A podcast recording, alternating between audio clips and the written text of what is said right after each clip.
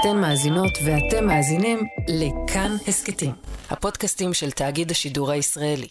אפלטון חשב שמה שמסוכן בדמוקרטיה הוא שהוא חי בתקופה שבה יש כוח לשקרנים, לסופיסטים. סופיסטים הם היו אנשים שבאו וידעו ללמד להיות משכנע תמורת כסף. אם אתה בחור שיש לו אמביציה פוליטית, אז אם יש לך כוח שכנוע, זה כוח פוליטי. אם אתה יודע לעמוד מול המון ולהלהיב אותו, יש לך כוח פוליטי. היום בגבוהה גבוהה, האם אנחנו חיים במדינה של אפלטון? מתחילות. גבוהה גבוהה, שיחה פילוסופית על כל מה שבכותרות, עם ויviana דייטש.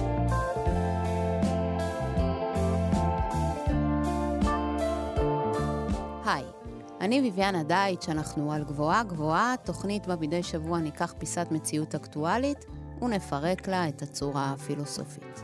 השבוע, רגע אחרי פורים ובעיצומו של גל המחאות, נשוחח על אפלטון, על תפיסת השלטון שלו ועל הביקורת שלו את הדמוקרטיה. איך היא קשורה לבג"ץ, למהפכה המשפטית ולרוח הפוליטית הסוערת שאופפת אותנו היום.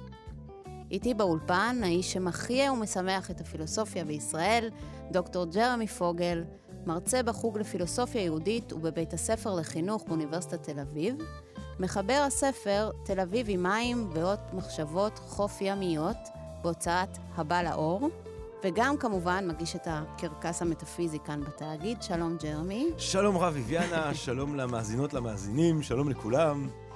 מי זה אפלטון? למה אנחנו מדברים עליו? אה, מי זה אפלטון? אפלטון, אפלטון. תראי, אה, נשמת ברבור עילאית, באמת אבל, מהתודעות הנשגבות שהאנושות אי פעם אה, זכו לה. אפלטון הוא מרגיש לי כמו איזשהו סוג של חבר יקר, אה, מעורר השחאה אינסופית. יש את, כמובן את האמירה המפורסמת של וייטהד, הפילוסוף הבריטי של המאה ה-19-20. הדרך הכי אה, מדויקת לחשוב את ההיסטוריה של הפילוסופיה המערבית היא כרצף של הערות שוליים לאפלטון. וזה נשמע כמו איזושהי סוג של מחמאה ריקה, משהו שאתה אומר לבר מצווה כדי לשמח את האימא של הילד, או בחתונה כדי לשמח את האבא של החתן. אבל ככל שאני אה, לומד יותר אפלטון וחוזר וקורא באפלטון, וככל שאני לומד יותר פילוסופיה, עם השנים...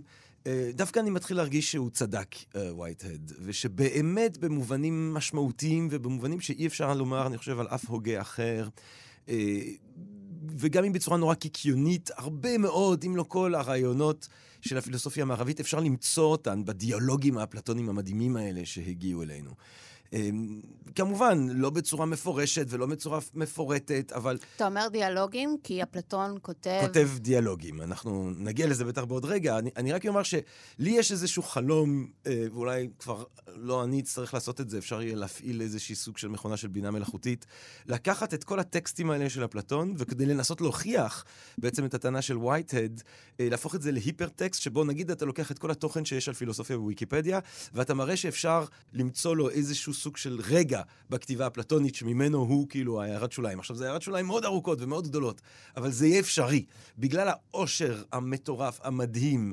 אה, של הכתיבה האפלטונית. אז באמת, כמו שאת אומרת, עיקר הכתיבה האפלטונית היא דיאלוגית.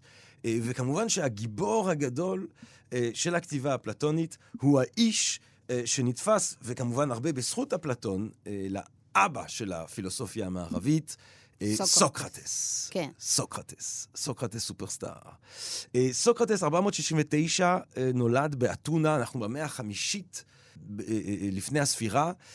את יודעת, בהיסטוריה התרבותית האנושית תמיד יש רגעים שבהם המקום מסוים הופך להיות מרכז ההתפתחות האנושית מאיזשהן סיבות מסתוריות כאלה. אמסטרדם במאה ה-17, או לא כל כך מסתוריות, אפשר אולי לנסות להבין למה, אבל אמסטרדם במאה ה-17 פתאום מתפוצצת, או פריז במאה ה-19, או ניו יורק במאה ה-20, או ירושלים במאה הראשונה לספירה בעיניי, קורים פה המון דברים מעניינים.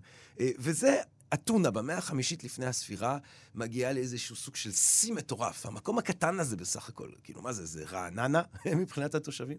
הכל קורה, כן? יש את הכינון של הדמוקרטיה אה, עם פריקלס, הנאומים הגדולים של פריקלס, יש את הטרגדיות הגדולות, אה, סופוקלס, אה, אוריפידס, אייסקילוס, שמתחרים אחד בשני, כן? זאת אומרת, אתה יכול לתפוס פרמיירה של אודיפוס רקס ונשות טרויה באותו הערב, כאילו, זה חיי התרבות של אתונה. לנו יש... זמר במסכה, זאת אומרת, תחשוב, תחשוב... גם. כן, לא, זה אחלה, אני מת. אה, מי זה, מי זה? זאת אומרת, אני חושב שזה מאוד חכם לחזור לבידור הילדי שתינוק בן חצי שנה שנהנה מזה שפנים נחשפות אה, ונסתרות. אה, אבל אה, לאתונה יש אוריפדס, אייסקילוס, סופוקלס, אה, אריסטופנס הקומיקאי, יש מתמטיקה, יש מדע, יש תרבות, ויש כמובן את השילוש הקדוש של הפילוסופיה, סוקרטס, שהתלמיד הגדול שלו הוא אפלטון, שהתלמיד המפורסם שלו הוא אריסטו, דבר חסר כל תקדים ודבר... אה, שלא יחזור על עצמו, כן? זה כאילו ש... אה, יודע מה, אה, פטולמאי היה מורה של ניוטון, שהיה מורה של איינשטיין. זה איזשהו שילוש כזה חסר כל תקדים.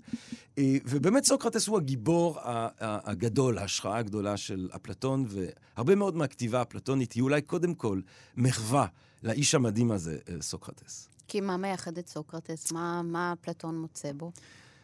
אז אני חושב שצריך לחשוב בשני כיוונים כדי לענות על השאלה הזאת. קודם כל, אמ, באמת נשאלת השאלה למה סוקרטס בכלל נתפס כמכונן את הפילוסופיה המערבית, כשיש פילוסופים שקדמו לסוקרטס, כן? הקדם סוקרטים. זאת אומרת, אם יש קדם סוקרטים, למה סוקרטס הוא כאילו הפילוסוף הראשון? אה, אנחנו זוכרים את פיתגורס, שהוא הראשון שמשתמש במילה. אה, פילוסוף, כן? רק לאלים יכולה להיות החוכמה, רק הם יכולים להיות חכמים, אני רק יכול לאהוב את החוכמה, על, על כן אני לא חכם, אני אוהב חוכמה, פילוסוף, אוהב חוכמה. אה, ויש את מי שנתפס באמת כהראשון מבחינה קרונולוגית, טאלס. במאה השביעית לפני הספירה, המשפט המפורסם הזה של טאלס, הכל מים. הכל מים נתפס כמכונן בעצם את המסורת הרציונלית. קודם כל בגלל טיב השאלה. אם אני עונה הכל מים, אז מה אני שואל? אני שואל, מהו הכל? אה, שזה לא מובן מאליו לשאול את השאלה הזאת. כן, לא. מהו הכל? המשפט הזה, הכל מים, המשפט הסתום הזה, המוזר הזה, מסמל את המעבר הכביר בחשיבותו בהיסטוריה של החשיבה המערבית בין חשיבה מיתולוגית לחשיבה לוגית. עכשיו, אבל, אז בסדר, אז כל זה קורה לפני סוקרטס. ויש עוד הרבה ורבים, ויש את אנקסימנדרוס, והרקליטס, ודמוקריטוס, יש כל מיני אנשים. אז למה סוקרטס נתפס לכל כך חשוב? קודם כל, כי הוא ידע לאפיין את מה שמבדיל את המחקר שלו, המחקר הפילוסופי, ממה שהיום אנחנו נתייחס אליו כאל מחקר מדעי. אוקיי. הרי אצל טאלס, אמרנו, זה בעצם שאלה בפיזיקה, כן? מהו מהמם. הכל? זה חלק מניסיון להבין את כל המציאות שכולל גם שאלות פילוסופיות. אבל אם אנחנו נזכור את המשפט, אה, או את ההגנה של סוקרטס במשפטו, האפולוגיה של סוקרטס, שזה כנראה הטקסט הראשון שאפלטון כתב, אנחנו נראה שכשהוא בתחילת הטקסט מנסה להתגונן מפני השמועות שאומרים עליו באתונה, עוד לפני שהוא מתייחס להאשמות. העכשוויות, הוא אומר, אומרים עליי שאני חוקר את השמיים ומתח... ו... חוקר את אשר בשמיים ואת מה שמתחת לאדמה. זאת אומרת, חוקר טבע. אומרים עליי שאני חוקר טבע. אבל אני לא שואל שאלות כאלה. זאת אומרת, סוקרטס, וזה מאות אם לא אלפי שנים לפני התרבות המערבית, מהמם. יודע להגיד שמה שהוא שואל מהמם. שונה ממה שאנחנו נקרא מדע. הרי המילה הזאת, ההבדלה בין מדע לפילוסופיה, זה דבר מאוד מודרני, כן? כשניוטון כותב אה, ב-1686, נדמה לי, את אה, The Mathematical Principles of Natural Philosophy, שזה ספר בפיזיקה, הוא קורא לזה Natural Philosophy, כן? סוקרטס אומר, מה שאני עושה זה לא מדע. אני שואל את שאלת הטוב. אני מחפש את החיים הטובים לבני תמותה. זה ערך? זה שאלה של ערכים, בדיוק. אחד מהדברים המעניינים שהיו בתחילת הקורונה, אה, זה שפתאום, ונורא אהבתי את זה, שפתאום אנחנו רואים בטלוויזיה מדענים. ורופאות, ופרופסוריות, ופרופסורים. ו... אבל השאלה שאיתה התחלנו את הקורונה, היא שאלה ערכית שעליה מדענים לא יכולים לענות יותר טוב מכל בן אדם אחר. השאלה האם נכון להקריב את הכלכלה של הרוב למען הבריאות של המיעוט, זו שאלה ערכית. לגמרי. ברגע שקבענו, בעיניי בצדק, שראוי לפגוע במידה כזאת או אחרת בכלכלה של הרוב למען הבריאות של המיעוט, אז מדענים יכולים להציע כל מיני מודלים על איך לעשות את זה בצורה היעילה ביותר. אבל מדענים כמדענים, או מדע כמדע, לא עוסק בשאלה הערכית. מה ההבדל בין מדעי המדינה לפילוסופיה פוליטית? במדעי המדינה אתה לומד על צורות משטר, צורות ממשל, דסקריפטיבית, המצוי. בפילוסופיה פוליטית אתה אמור, לכל הפחות, גם להתייחס לשאלה של הרצוי. מהי צורת הממשל הרצויה? זה מה שסוקרטס הבין בגאוניותו המופתית. הוא מבין שבעצם מה שהוא שואל, הם לא מה שאנחנו היינו קוראים להם היום שאלות מדעיות, זאת אומרת שאלות שנוגע ביקום ובטבע. לא שהן לא שאלות מעניינות. לא שמתוך השאלות האלה אין נגזרות אתיות כאלה ואחרות. אבל במה שהוא מתמקד, זה בשאלת בעצם האריטה, המידה הטובה, הסגולה הטובה, המצוינות המוסרית האנושית, המושג המדהים הזה, אריטה. אני אוהב להסביר את המושג אריטה. אה, בגלל שזו גם תרבות נורא ספורטיבית ביוון, זה נראה לי מתאים. אה, כשברק אובמה נתן למייקל ג'ורדון את המדליה הנשיאותית של החופש, לא יודע איך קוראים לזה, אז הוא אמר, אה, אפשר להגיד על כל בן אדם שמצטיין בתחומו שהוא המייקל ג'ורדון אה, של תחומו. זה המייקל ג'ורדון של הרבנים, והוא המייקל ג'ורדון של שחקני בולינג, ואת המייקל ג'ורדון של אה, שדרני ה... בטוח. כאן תרבות. אה, וזה ברור למה אנחנו מתכוונים, כי מייקל ג'ורדון הוא המייקל ג'ורדון של... מייקל ג'ורדון זה מייקל ג'ורדון of greatness. אה, של, של מצוינות. אידאת המצוינות. הוא סוג של אידאה של מצוינות. כן. עכשיו, כל מי שראה את הסדרה המרתקת על מייקל ג'ורדון מבין שהוא יכול להיות שהוא באמת אה, אידאה של מצוינות בתחום מסוים, אבל הוא בן אדם מאוד מורכב. יכול להיות שהוא לא המייקל ג'ורדן של להיות בן אדם טוב. יכול להיות שנלסון מנדלה הוא המייקל ג'ורדן של חיי אדם. או חנה סנש, או פלורנס נייטינגייל, או אמא תרזה. והשאלה שבעצם סוקרטס כל הזמן שואל זה, מה זה להיות מייקל ג'ורדן של חיי אדם? ומה עושה אפלטון עם סוקרטס? אפלטון קודם כל מעריץ אותו. הרי, וזה מה שקושר בעצם את ההתמקדות האתית של סוקרטס, ההתמקדות של סוקרטס באתיקה, בשאלת האריתה, לכתיבה הדיאלוגית. הרי איך, ש... איך סוקרטס בעצם מקיים את הפילוסופיה שלו? בדיונים, בשיחות, בדיבור. סוקרטס הוא קובץ אודיו, כן? חי ביקום. סוקרטס לא סומך על המילה הכתובה. המילה הכתובה, הוא אומר לנו, היא יכולה להיראות חכמה, אבל היא בעצם אה, טיפשה. כל פעם שאת שואלת את אותה שאלה, היא יכולה רק לענות לך בדיוק את אותה התשובה. ולכן סוקרטס לא שמח על המדיום הזה של הכתיבה שממיתה אה, את החשיבה, ופעל בדיונים. והדיונים האלה אה, אה, הם בעצם התשאול הסוקרטי, כן? סוקרטס, שהוא היה מצחיק מאוד ואירוני ומבריק, מסתובב באתונה ומדבר עם אנשים חשובים, עם חכמים וגנרלים ואנשי מדינה ומשוררים, ואנשים שטוענים לדעת איזשהו משהו. והוא שואל אותם, כן, אתה יודע מה זה צדק? אתה גנרל חשוב וזה, בעל ניסיון, ואתה בטח יודע, בטח, כמובן שאני יודע מה זה צדק. ואז סוקרטס אומר, או, איזה יופי, תמיד יש לו את האירוניה הסוקרטית, שבו הוא טוען שהוא לא יודע כלום. אני חיים שלמים רוצה לדעת מה זה צדק, וסוף סוף, תודה לזוס, היום אני אלמד. ואז הבן אדם מנסה לתת לו תשובה, ואומר, טוב, זו דוגמה.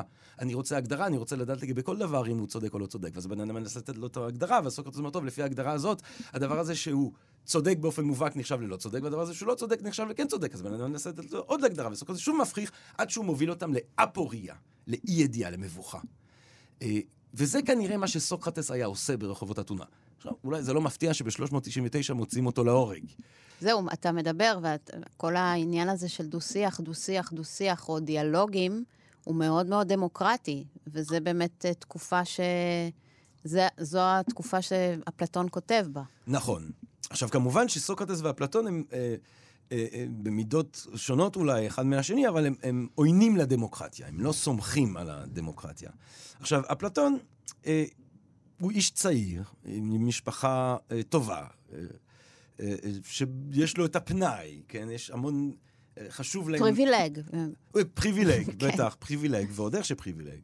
וכן, יש לו את הפריבילגיה להסתובב ככה קצת ברחובות אתונה, ותחשבי, אנחנו חיים בתקופה שקדמה לטיק טוק, פייסבוק, פלאפון, טלפון, קדמה, טלוויזיה. כן. ובאמצע העיר הזאת, אתונה, יש איזה אחד שמסתובב ותוקף אנשים, והוא נורא חתכני, והוא נורא מצחיק, והוא גאון, וכיף להיות איתו, ו...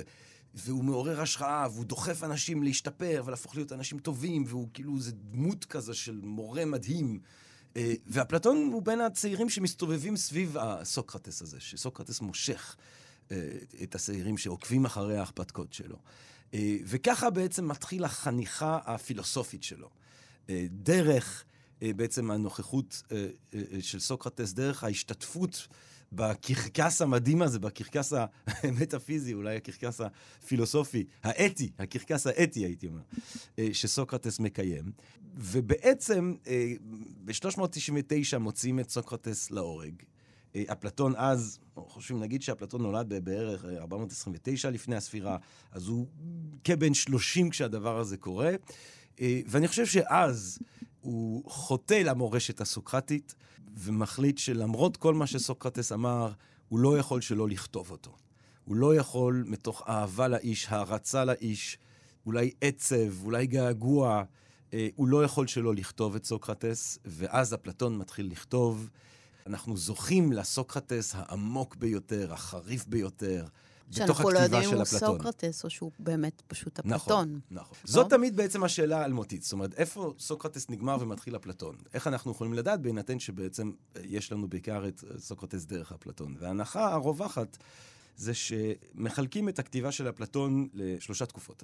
הצעירה, האמצעית, מאוחרת. כן. בכתבים הראשונים של אפלטון, אה, אנחנו בעצם פוגשים את סוקרטס, זה שמפרק טיעוני שווא לידע. שואל, שואל, שואל, שואל, שואל, ומביא בעצם אה, לאפולוג, לאפוריה, לאי-ידיעה. אה, מבוכות. למבוכה אינטלקטואלית. כן. וזהו. ולא נותן אף ידע פוזיטיבי משלו. ואז יש כל מיני כתבים נוספים, ואולי הזה שאנחנו נתמקד בו היום, כי אנחנו חושבים על דמוקרטיה, זה הפוליטאה. אז אנחנו פתאום רואים שלא רק סוקרטס מפרק טיעוני שווא לידע, פתאום הוא גם בא עם תורות מטאפיזיות שמדברות על אה, נשמה שמתגלגלת אה, ויודעת את, את הכל, ואז נוכחת בגוף ונזכרת, שמדברות על לצאת מהמערה לעולם אמיתי יותר, על זמני, על חומרי, של אידאות. ואז פתאום אומרים, בואנה, זה מאוד שונה. הסוקרטס הספקן הזה, שבאפולוגיה, שזה טקסט מוקדם, לא יודע אם אחרי המוות יש הישארות הנפש או אין הישארות הנפש. הוא מאוד שונה מהסוק... מהסוקרטס שבא ומדבר בביטחון כזה על נשמה ששורדת את הגוף ועל כל מיני ישויות מטאפיזיות. אומרים, זה כנראה שלב בהתפתחות של אפלטון, שבו הוא מכניס את הרעיונות שלו. אה, בפה של סוקרטס. הוא כבר איש בוגר יותר, יש לו את האקדמיה שלו, והוא מרשה לעצמו אה, להכניס בפה של סוקרטס את הרעיונות שלו. עכשיו, ההבדלה הזאת, אני מניח שמאוד קשה לדעת איפה היא מדויקת או לא, אבל ככה זה התקבע. סוקרטס ההיסטורי הוא האיש שמטיל ספק, שחושב בצורה חתכנית, ואפלטון זה התורות המדהימות האלה, המטאפיזיות, תורות האידאות וכולי וכולי.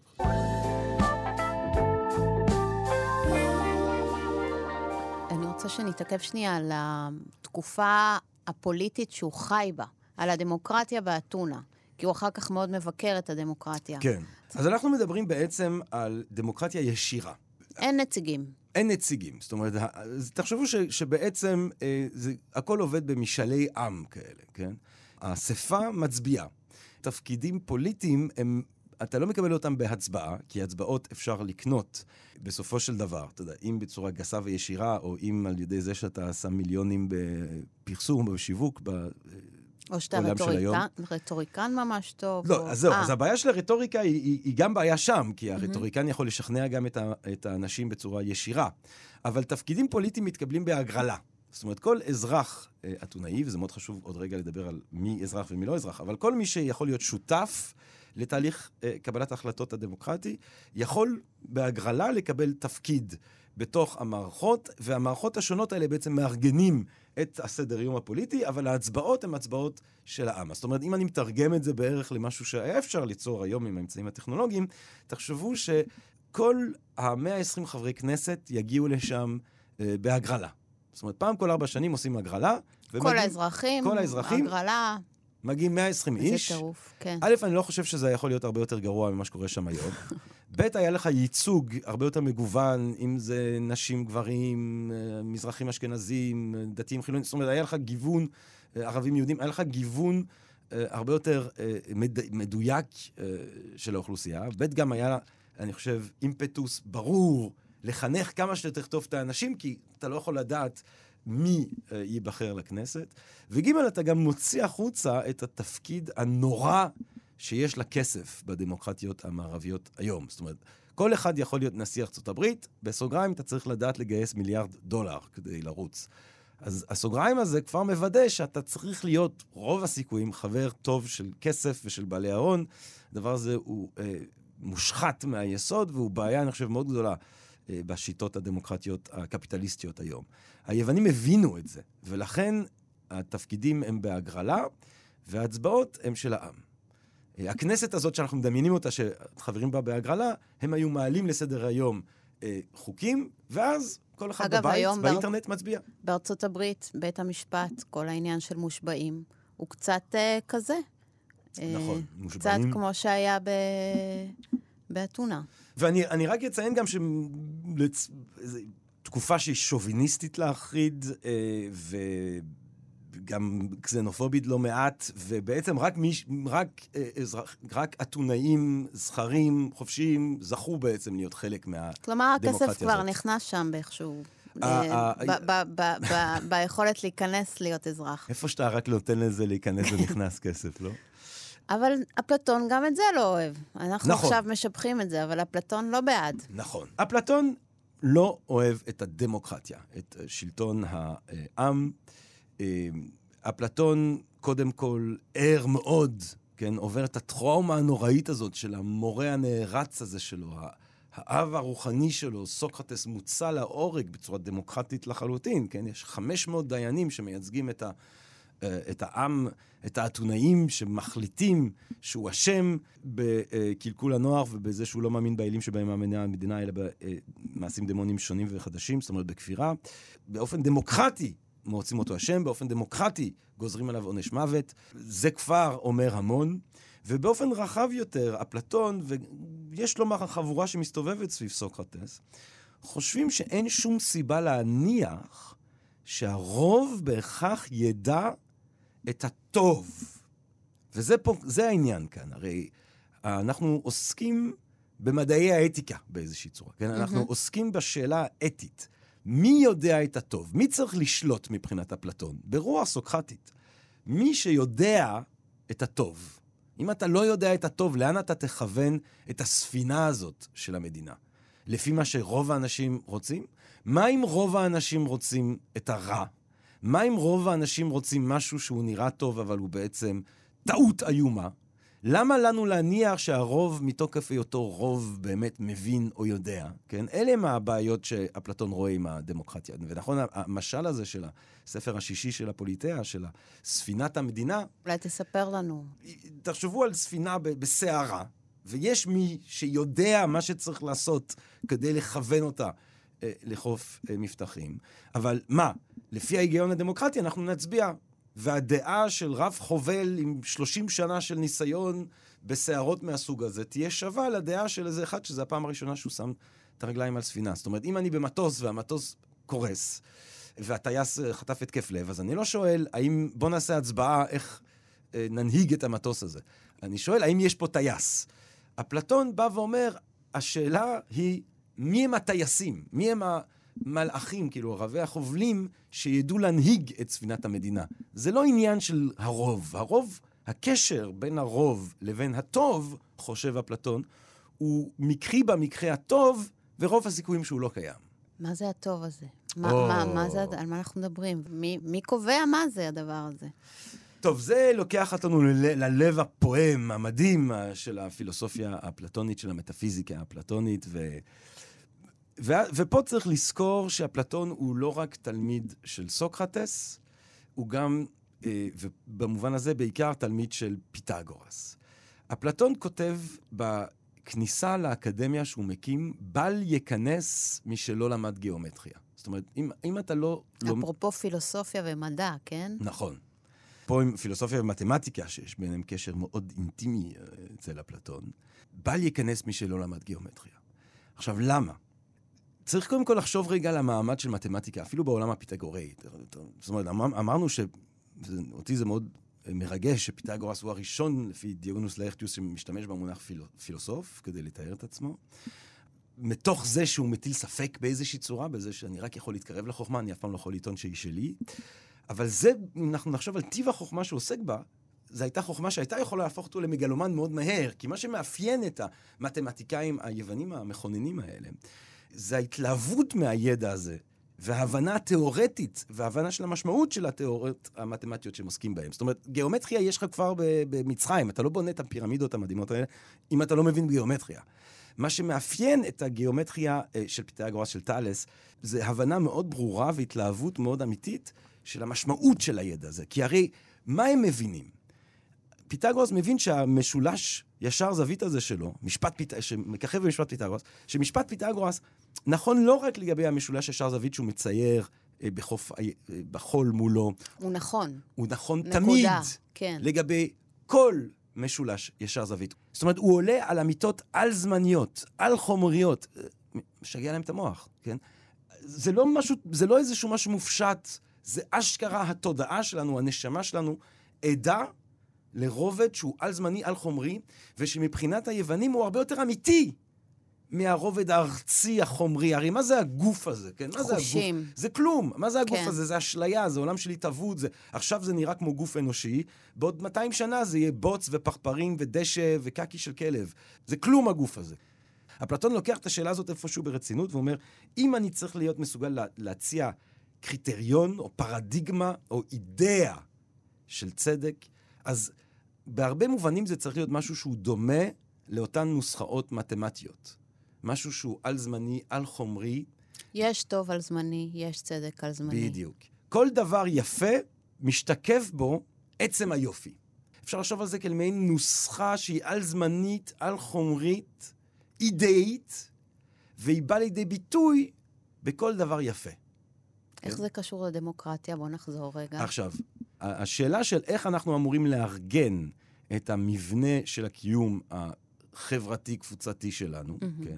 השאלה הפוליטית, השאלה של ההתארגנות של הפוליטאה, היא בעצם, אומר אפלטון, שאלה של למצוא את הדרכים כדי להגיע למצב שבו שמי שיכוון את הספינה הזאת, ידע את האידאה של הטוב, את הנוסחה העל-זמנית, העל-חומרית של הטוב, ויכוון את המדינה לאורה אה, ואליה. כלומר, אני, שיש לי גוף כן. שמתכלה, כמו נכון. שאמרת, משתנה ויהפוך אולי להיות קקי של כלב, נכון. אני בגופי... שלך לא, שלך זה רק יהיה פחפרים וציפורים. אני, אני, הגוף שלי זה קקי בעיה. של כלב וכלבים. אני יכולה לדעת את האידאה? מי יכול לדעת את הדבר או, הזה? אז האידאה של הצדק, כן? אמ, שעליה בעצם כל המדינה, כל מבוסס, המדינה מבוססת. מבוססת. הרי הרפובליקה, הפוליטאה של אפלטון, אה, מתחילה עם השאלה הזאת. מהו כן? צדק? מהו צדק?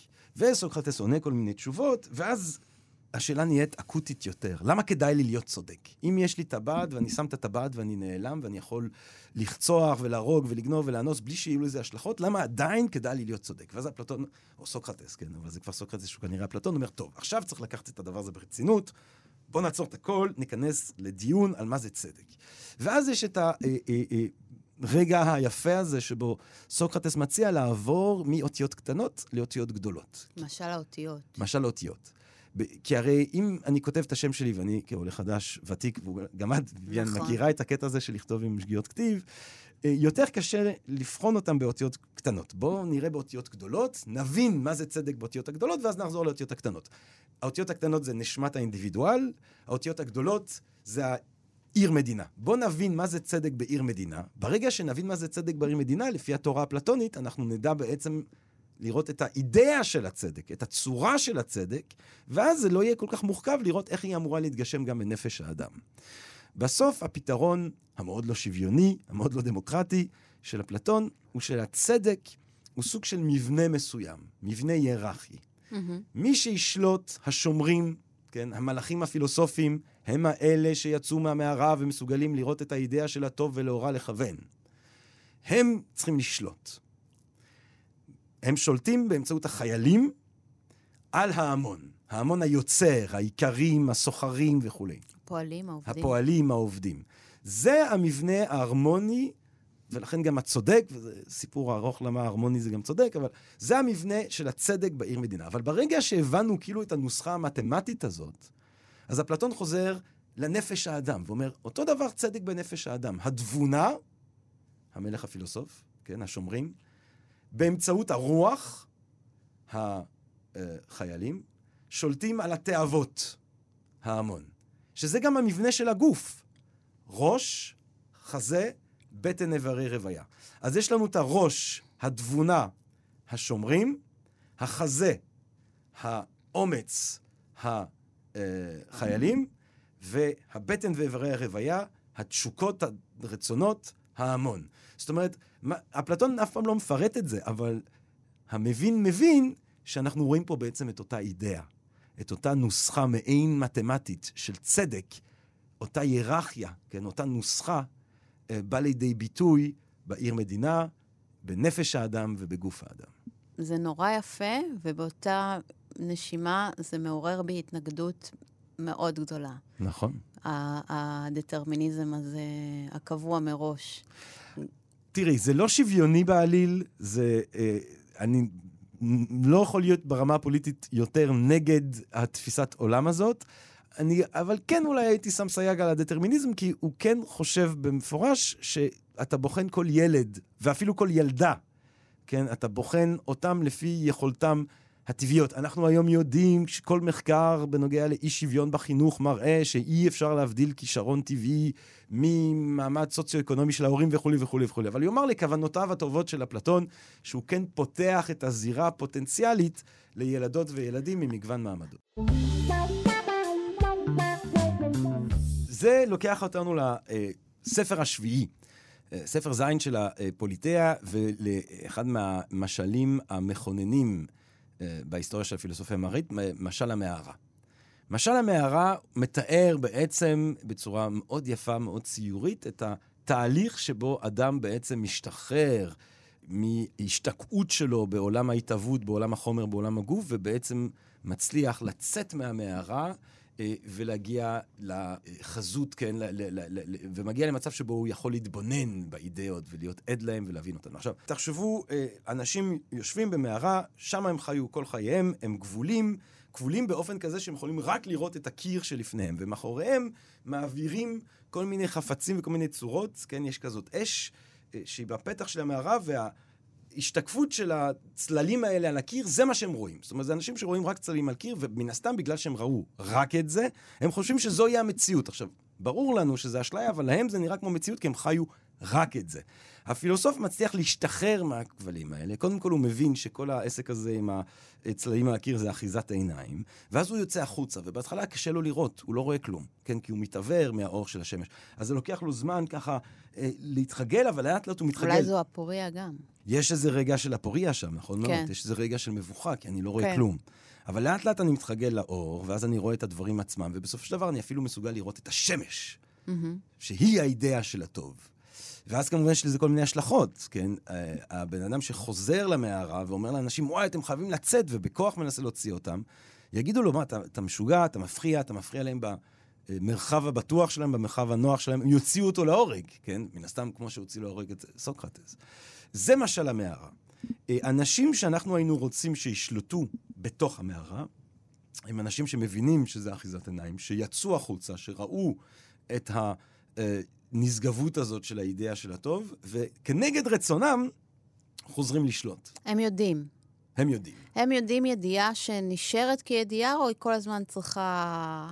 תראי, יש לנו את הסילבוס. אנחנו יודעים מה אה, אפלטון חושב שבן אדם צריך לעבור אה, כדי שהוא יראה את אותם האידאות. באמת, מה התהליך? אז התהליך הוא כזה. קודם כל זה סינון. מגיל, זאת אומרת, אחד מהדברים ש, שבהם הפל, הרגישות הדמוקרטית שלנו מאוד שונה, במידה ויש לנו רגישות דמוקרטית שוויונית, אה, היא מאוד שונה מהתפיסה האפלטונית, זה שאפלטון הוא לא... ערך השוויון, שהופך להיות כל כך חשוב במודרנה, זה מן הסתם משהו שהוא מאוד לא שותף לו. יש את הדיונים בארץ לפעמים, האם כולם צריכים לעשות בגרויות, האם חלק מהילדים צריכים להיות מכוונים להיות פחחים.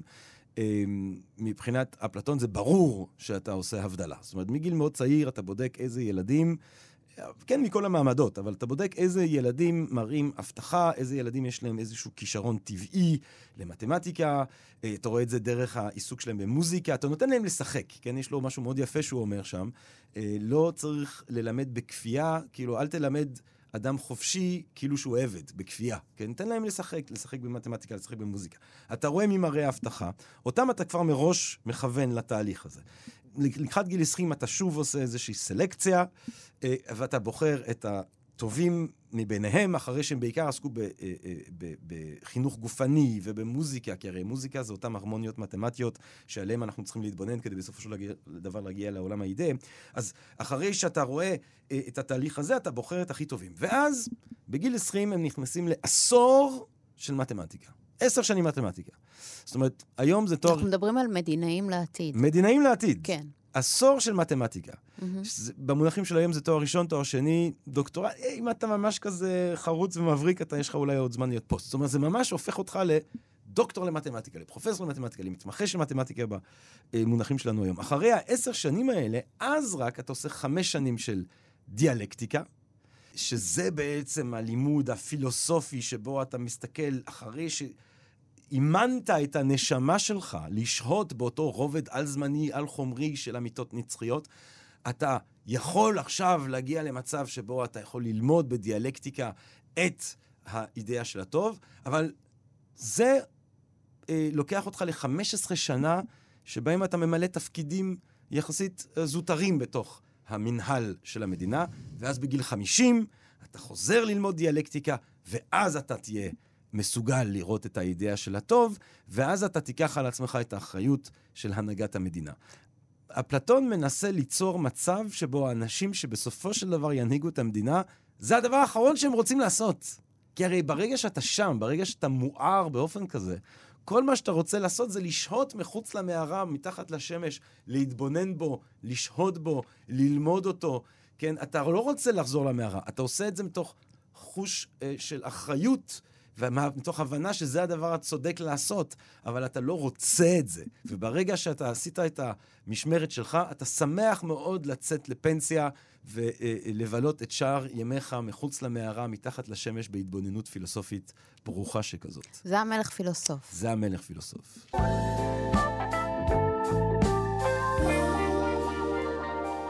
עבור מי שמצטרפת אלינו עכשיו, אנחנו על גבוהה גבוהה, אני ביביאנה דייטש, איתי באולפן דוקטור ג'רמי פוגל, ואנחנו משוחחים על אפלטון ועל דמוקרטיה. אפלטון האגדי.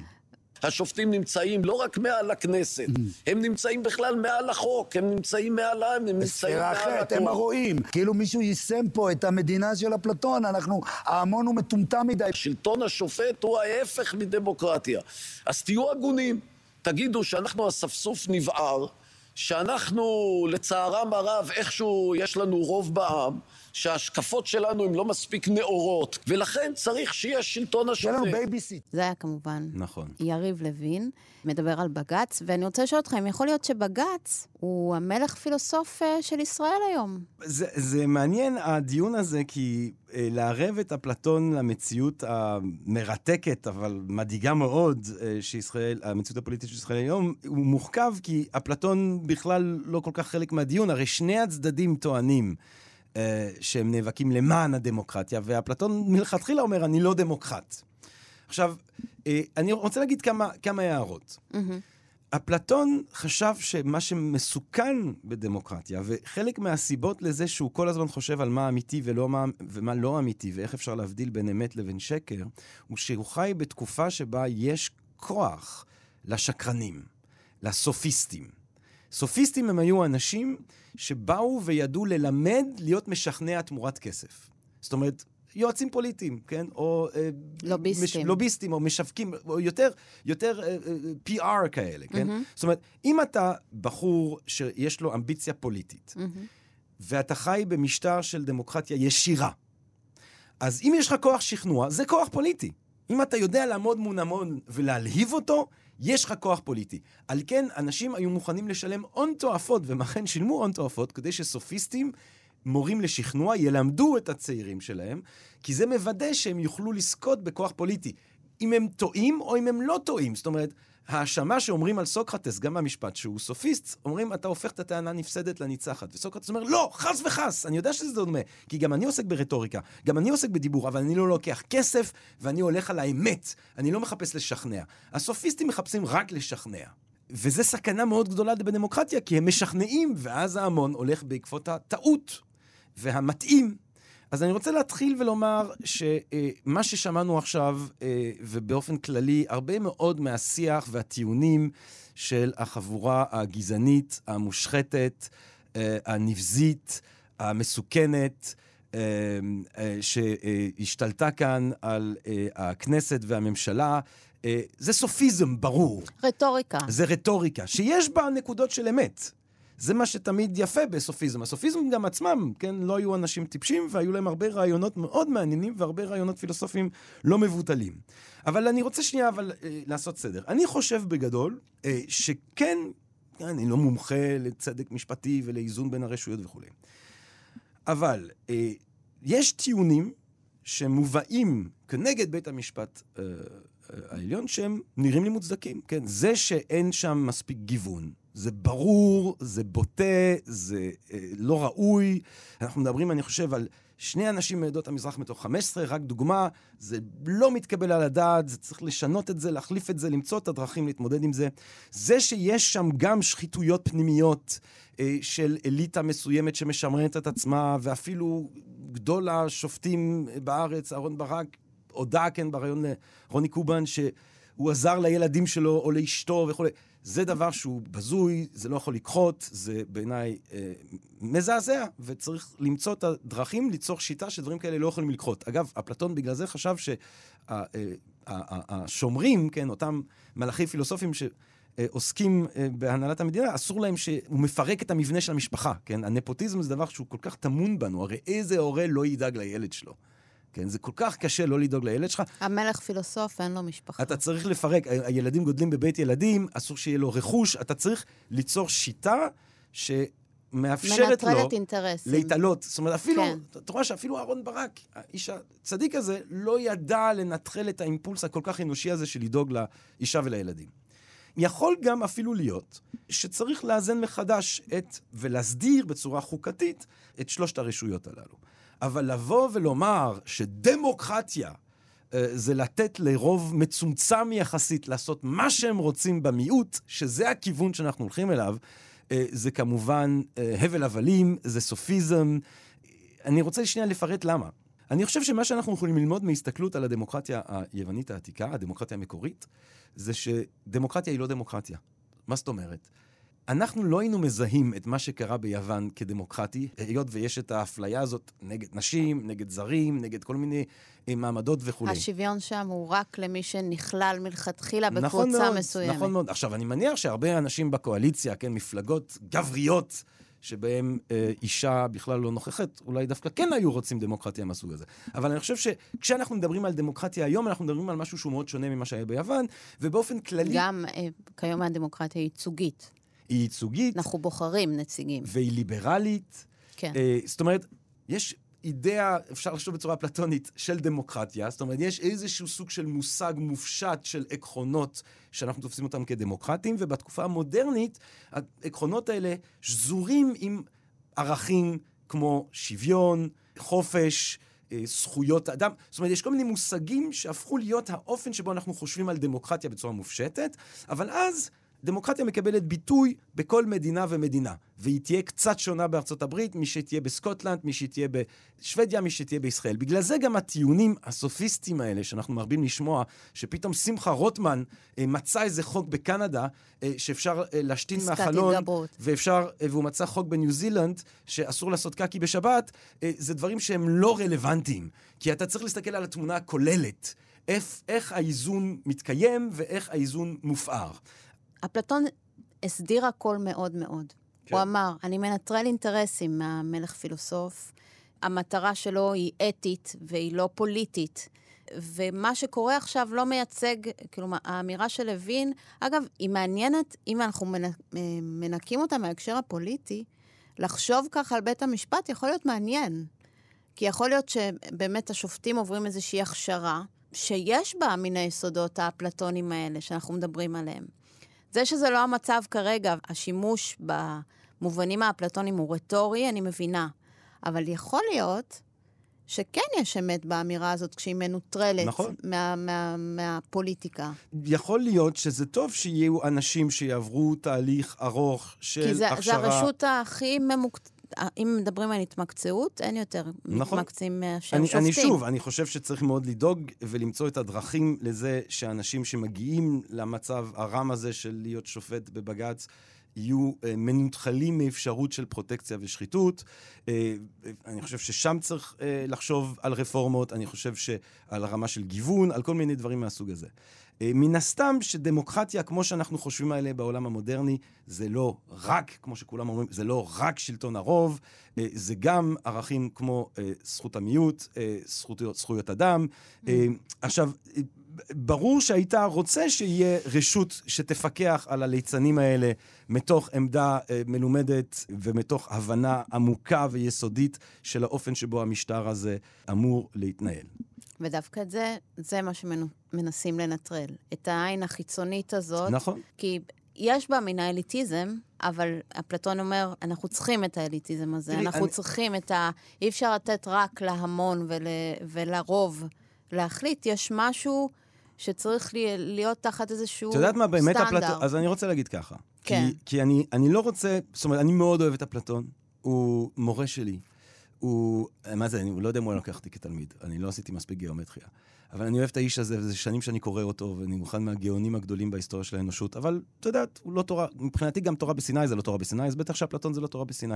אני לא שותף לתפיסה האפלטונית, הלא שוויונית, הלא דמוקרטית. אני כן דמוקרט, אני לא שוויוני, אני מתעניין באפלטון, אבל אני גם יכול מאוד להבין את פופר שרואה בו כאויב גדול של החברה הפתוחה וכבעצם מייסד מסורת של חשיבה טוטליטרית שמובילה לכל מיני דברים נוראים. הדיבור הזה של האנשים אה, ששמענו הוא דיבור שקרי. הם מדברים נגד פריבילגיה, זו חבורה של פריבילגים מובהקים שנאבקים למען פריבילגיה, הם נאבקים למען חוק פרטי. ההוא בגלל השחיתות, ההוא רוצה אה, פריבילגיה בשביל החרדים, והאלה רוצים פריבילגיה של היהודים על ערבים. לא טובת הכלל אז עומדת אין לנגד. פה שום, כן. הדיבור על פריבילגיה הוא שקרי. הדיבור על אה, אה, אה, נגד ההתנסות של ה... או, או נגד האליטיזם של מערכת המשפט הוא שקרי. הרי האנשים האלה רואים את עצמם ככפופים לרבנים. עכשיו, הרבנים האלה, זה דמוקרטי? מישהו מצביע על הרב, וזה לא הולך מאבא לבן ומאבא לבן, אה, ואנחנו נחיה תחת משטר של רבנים?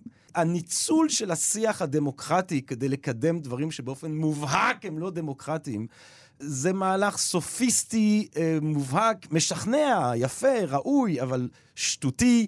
האנשים האלה לא רוצים דמוקרטיה, לא מבינים דמוקרטיה. הדיון הדמוקרטי שהוא מעניין ושהוא ראוי, ובאמת ראוי לקיים דיון. יכול להיות שבג"ץ, אה, אה, שצריך לאזן מחדש חלק מהמרכיבים, יכול להיות שבאמת זה לא הגיוני שברוב של שתיים על אחד בג"ץ יכול לפסול חוק שהכנסת מחוקקת, וצריך שזה יהיה במליאה המלאה של ה-15, ויכול להיות שצריך איזשהו סוג של אה, התגברות, כמובן שלא ב-61, אלא ב-90, כמו שהם רוצים בנבצרות. בנבצרות הם רוצים 90, אז, אז, אז בואו נעשה גם 90 בחוק ההתגברות. אני לא אומר שאין דברים בגו ושאי אפשר, ושלא צריך לרסן גם את ה...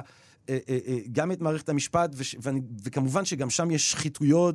אף אחד לא, לא מתנגד להפוך את הדברים לטובים יותר, אבל השיח על להפוך את המערכת הזאת, להבריא אותה, הוא, הוא ראוי. פשוט ברגע שאתה מסתכל על מהם הכוונות המוצהרות, זה ההפך הגמור.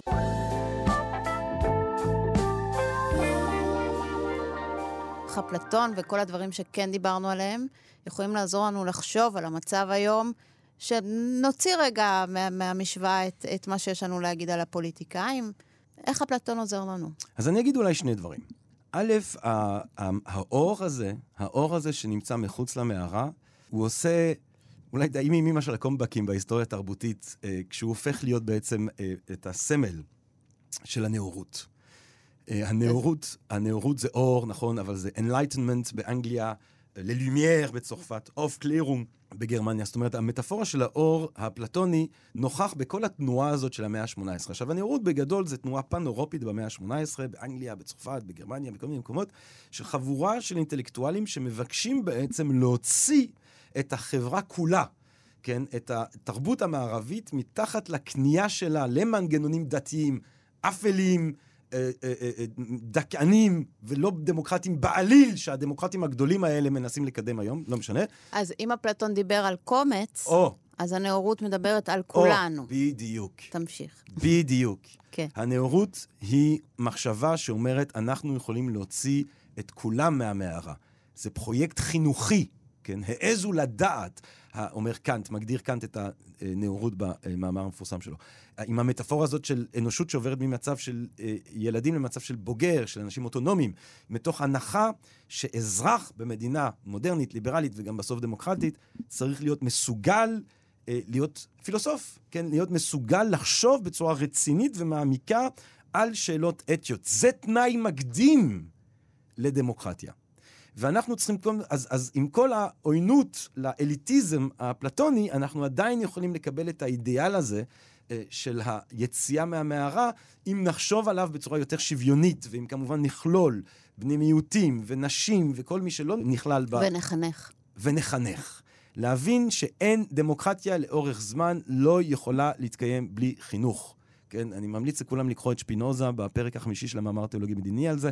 דמוקרטיה שאין בה חינוך, היא תקרוס. כן, בסוף אנשים יצביעו לאיזה אחד שמבטיח להם את העולם ואחותו, ואם הם לא יתעשתו, ואם הם ימשיכו להצביע, אתה יודע, האמריקאים הצביעו לטראמפ, נכון? אתה מצביע כמה פעמים לטראמפ, נגמר לך הדמוקרטיה. דמוקרטיה צריכה אזרחים מחונכים. אה, אוטונומיים עם רמה מסוימת של חופש דת וחופש מחשבה, בדיוק ההפך אגב, כן, ממה שהמשטר הנוכחי מקדם, בביזוי שלו את המורים ובניסיון בעצם לתת חינוך אה, דכאני, עתיק וכולי ומשונה.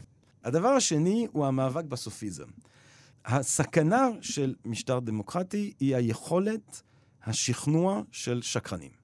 זה דבר שמסכן את הדמוקרטיה. אפלטון חושב שזה סכנה שאי אפשר לחמוק ממנה, שבסופו של דבר הסופיסטים, אם אתה נותן לדמוקרטיה להיות, ינצחו, ואם אנחנו... אה, יש הסופיסטים, שוב, אני אומרת, אותם רטוריקנים מצוינים, כן. שיודעים לשכנע ברעיונות שלהם בעצם הכריזמה והיכולת... ללא קשר לאמת של הטענה. ללא קשר לאמת, ללא קשר הטע... לאתיקה. ללא קשר לאתיקה, ללא קשר לאמת. אנשים שיודעים לשכנע, אה, ויודעים לשכנע ללא קשר להאם הדבר הזה שמשכנעים בו, הם בעצמם מאמינים בו, או האם ראוי בהחלט שהמדינה תלך לכיוון הזה. אנחנו חיים בתקופה, אה, העידן הדיגיטלי, שבה היכולות של מכונות השקר הם חסרי תקדים. מגיעות לנו לתודעה, כובשות לנו את התודעה בוקר, צהריים וערב. אנחנו נמצאים תחת התקפה מתמדת של אינפורמציה, דיסאינפורמציה, כן אינפורמציה נכונה, לא אינפורמציה נכונה. אם לא נפתח גם בתוך תפיסה דמוקרטית, את הגישה הסוקרטית, את החכרנות הסוקרטית, חיים שאין בהם חקירה, לא כדאי לו לאדם לחיותם, אומר סוקרטס. אם לא נפתח את הדבר הזה בתלמידים שלנו, בצעירים שלנו, בעצמנו, אז המצב ביש. המצב ביש כי יכולות השקר הן אה, כל כך מתוחכמות, הן כל כך מתקרבות לאינטימיות הקיומית שלנו בתוך הפלאפון שעליו אנחנו מביטים בבוקר ובלילה. אה, ואנחנו צריכים מאוד לזכור את הרוח הביקורתית הזאת. שמחזיר לחינוך. שמחזיר לחינוך. ביקורתית. שמחזיר לחינוך, ושבעיקר אומר שגם אם, ו- ויש, אנחנו גם רואים היום אה, שיש אנשים מאוד חכמים, השר לוין נראה כמו אדם אה, חכם, אה, רוטמן הוא אה, רטוריקן אה, מוכשר, בן גביר יש לו אינסטינקט אה, חייתי להסתה, אבל אה, אני חושב שהעם היהודי זכה לתודעות אה, נשגבות ממנו, כן? אני בגדול נגד רצח רבין. אני לא יודע, אני לא יודע מתי זה הפך להיות אה, עמדה פוליטית שנויה במחלוקת. אני בגדול נגד אלימות. אני חושב שרצח רבין זה היה דבר רע, וכל מי שנקשר אליו היה צריך אולי לא להיות חלק מהפוליטיקה העכשווית, אבל היי! על טעם וריח. היכולת השקר הם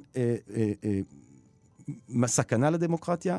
האנשים האלה הם שקרנים עם קבלות, אה, אבל הם שקרנים מאוד מאוד משכנעים, וצריך באמת לוודא שיהיה לנו את הכלים לנסות למצוא אה, מה אמיתי, מה שפוי, מה ראוי בתוך כל הבליל הזה. דוקטור ג'רמי פוגל, תודה רבה לך על השיחה הזו. תודה רבה. אני ביביאנה דייטש, תודה רבה גם לארז שלום, טכנאי השידור שלנו כאן באולפן. את כל הפרקים של גבוהה גבוהה אפשר לשמוע ביישומון או באתר של כאן. ובכל אפליקציה שבה אתן נוהגות ונוהגים להאזין להסכתים.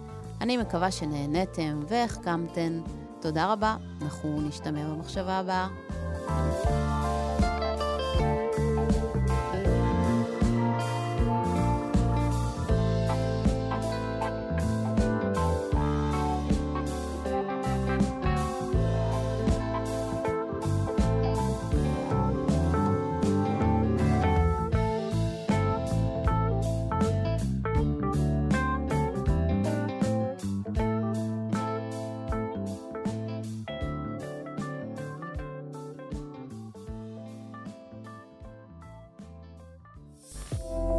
מאזינות ואתם מאזינים לכאן הסכתים, הפודקאסטים של תאגיד השידור הישראלי.